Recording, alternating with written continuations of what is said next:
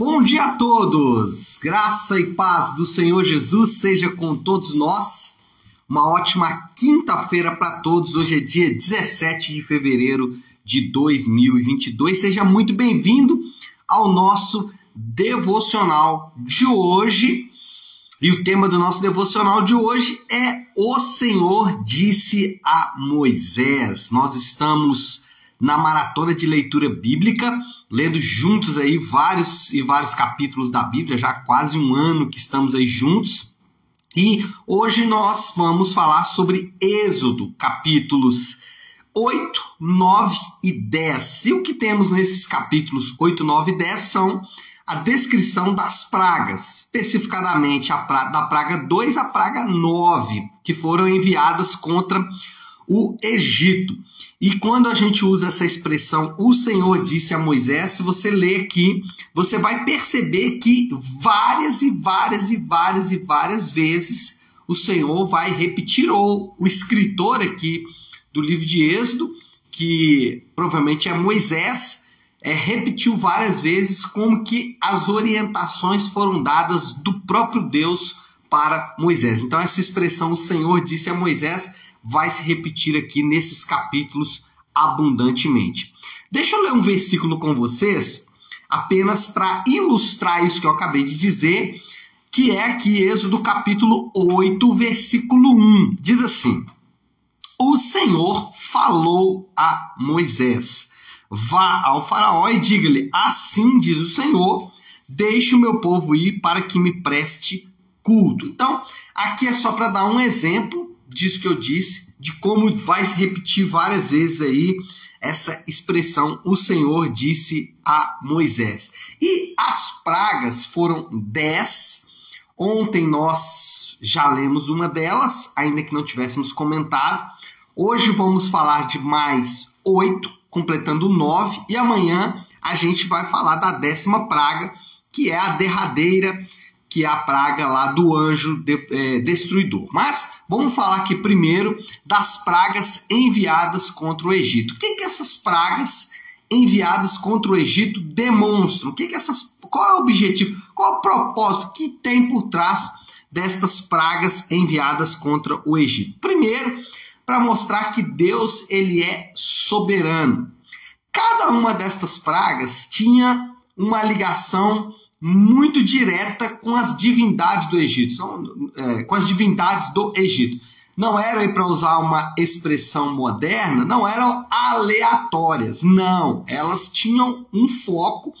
Cada um dos animais envolvidos nas pragas, cada uma das pragas tinha como objetivo também mostrar que os deuses do Egito eles eram fracos, que os deuses do Egito não tinham o poder que os egípcios imaginavam que tinham. Então, o que essas pragas mostram é o governo, a soberania de Deus sobre tudo e sobre todos. E quando a gente vai lendo o relato das Escrituras, a narrativa bíblica vai avançando, nós vamos percebendo quanto isso é verdade, o quanto Deus ele governa soberanamente sobre todas as coisas e sobre tudo.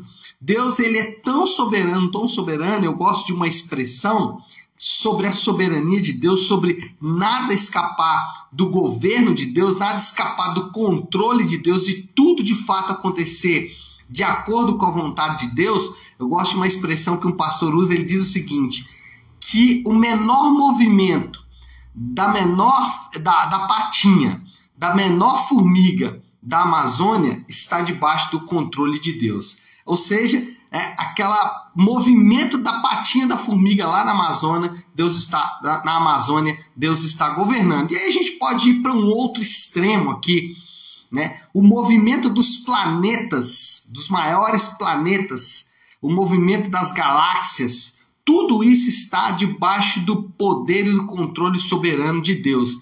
A Bíblia diz que Deus chama as estrelas pelo nome.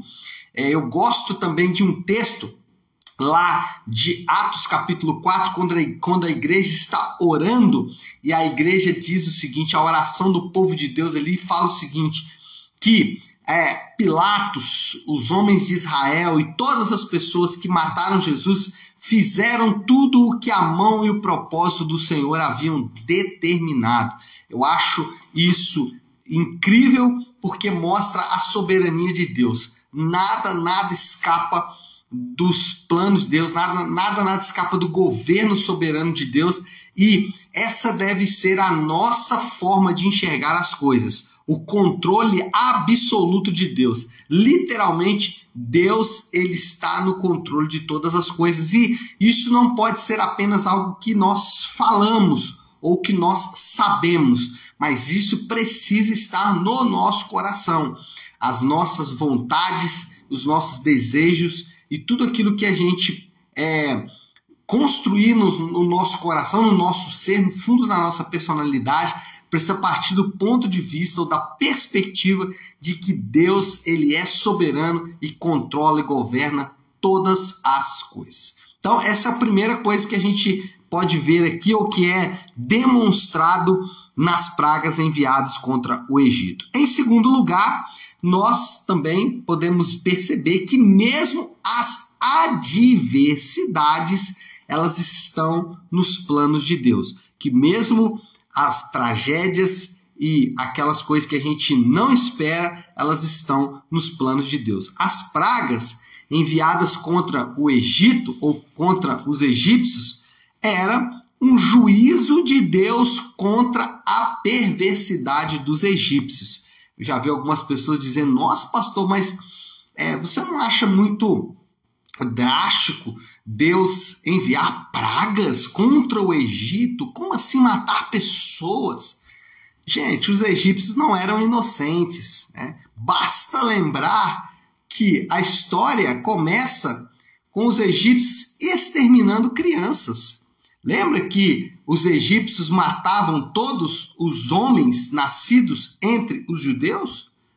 É a primeira, talvez o primeiro grande holocausto, né? O primeiro grande é, genocídio, matança coletiva de pessoas inocentes. E crianças, não eram adultos, né?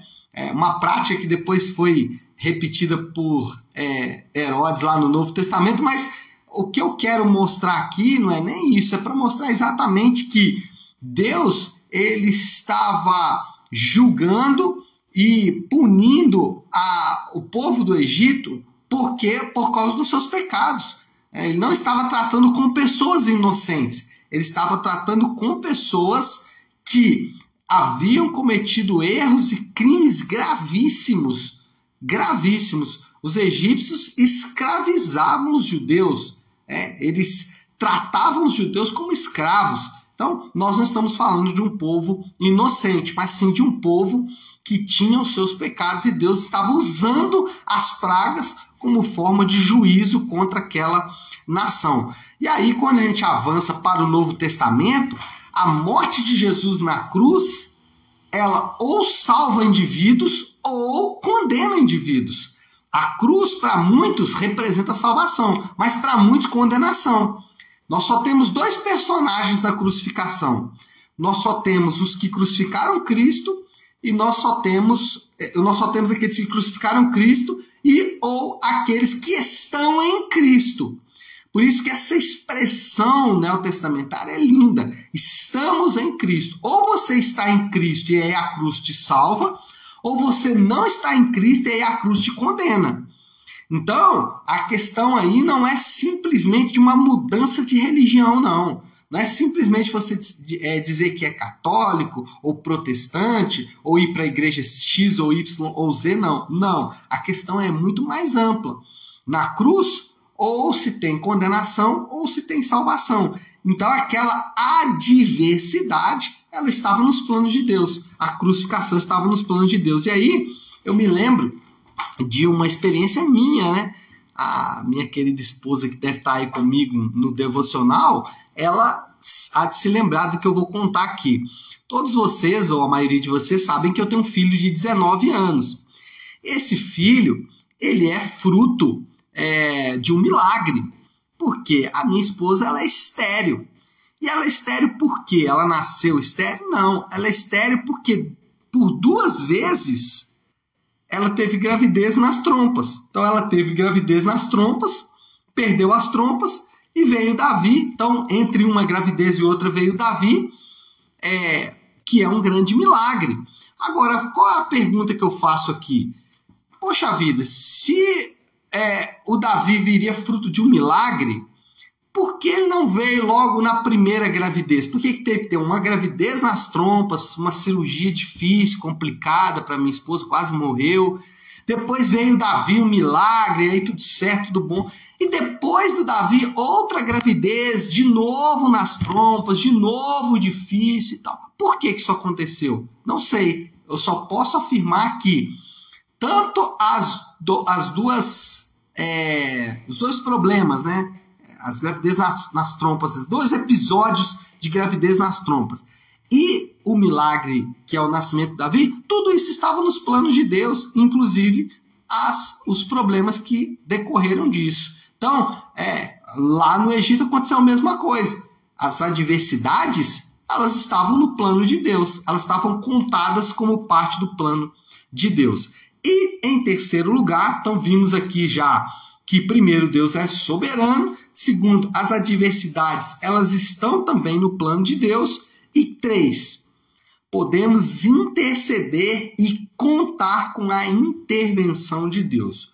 É, ainda que Deus é soberano, ainda que as adversidades elas estejam nos planos de Deus, nós podemos interceder, nós podemos orar.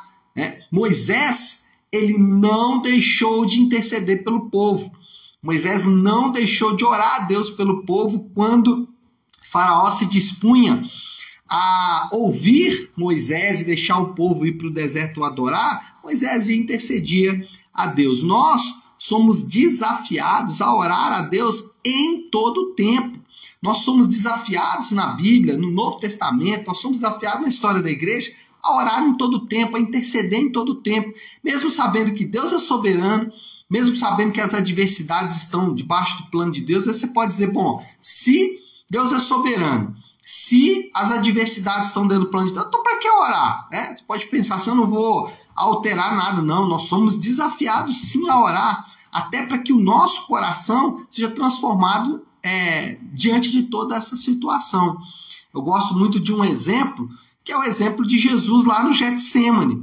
Jesus, ele estava no Getsêmani, orando para que, se possível, os planos mudassem. Você lembra disso? É Jesus orando, Senhor, se possível, passe de mim esse cálice, contudo seja feita a tua vontade. Olha só, Jesus sabia que os planos não seriam mudados, Jesus sabia que aquilo ali tudo teria que acontecer, ainda assim ele estava intercedendo. Então, esse é o nosso papel, o papel de orar e de interceder mesmo que as coisas É mesmo sabendo que Deus é soberano e que as adversidades também estão dentro dos planos de Deus. Então, ore, interceda para situações, porque esse é o nosso desafio. Bom, qual é a moral da história aí? Pelo menos esses três aspectos que demonstramos. É, o que nós podemos resumir de tudo isso? Deus oferece testemunho do seu caráter por meio de situações distintas. Deus oferece É um testemunho poderoso dos aspectos do seu caráter por meio de situações distintas. Então, é, em situações boas, eu vou ver um aspecto do caráter de Deus. Em situações difíceis, um outro aspecto do caráter de Deus.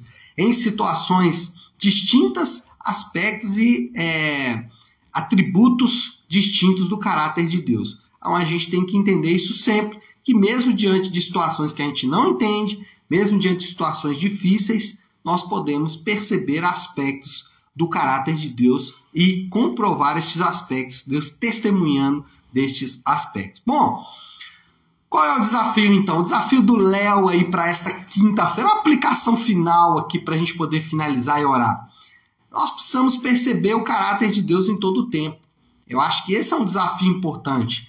Você percebeu o caráter de Deus quando tudo estiver bom, quando as coisas estiverem andando maravilhosamente bem.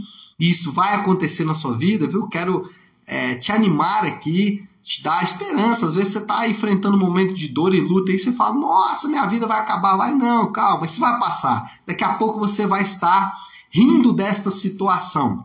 Mas ainda que é, nesse momento difícil você possa enxergar o caráter de Deus, porque nos momentos bons também você vai precisar enxergar o caráter de Deus. É, inclusive nos momentos bons, às vezes, nós temos uma tendência tão grande a nos voltarmos para nós mesmos e acharmos que o mérito é nosso, e isso é muito grave, né? Então, mesmo nos momentos bons aí, é, perceba o caráter de Deus, o caráter amoroso, santo e justo de Deus, porque Deus, ele se revela de maneira distinta, em situações distintas, mas o nosso desafio é perceber o caráter de Deus em todo o tempo. Tá certo, meu povo? Vamos orar? Vamos colocar tudo isso aí diante de Deus? Se você puder, então, para em um instante aquilo que você está fazendo e vamos juntos buscar a Deus em oração. Nosso Deus, Pai de graça, Deus de amor e toda misericórdia, Deus bom, em todo tempo o Senhor é bom. O Senhor é bom quando tudo está indo bem, o Senhor é bom quando as coisas não estão tão bem assim. O Senhor é bom, Pai, na bonança, mas o Senhor é bom também na adversidade. O Senhor é bom em todo tempo. O Senhor é bom quando está é, salvando, mas também o Senhor é bom quando está condenando indivíduos, porque... Senhor Deus, assim a Tua palavra nos ensina e não temos outra alternativa a não ser nos curvar em adoração, reconhecendo que o Senhor é bom, em todo tempo o Senhor é bom. Obrigado pela Tua palavra que nos ajuda, que nos alimenta, que nos direciona. Nós oramos, Te agradecemos por isso e o fazemos em nome do Teu Santo Filho Jesus. Amém. Amém, meu povo. Bom, então é isso. Nós vamos ficando por aqui. Que Deus te abençoe, uma ótima, uma excelente quinta-feira para todos. Fiquem com Deus.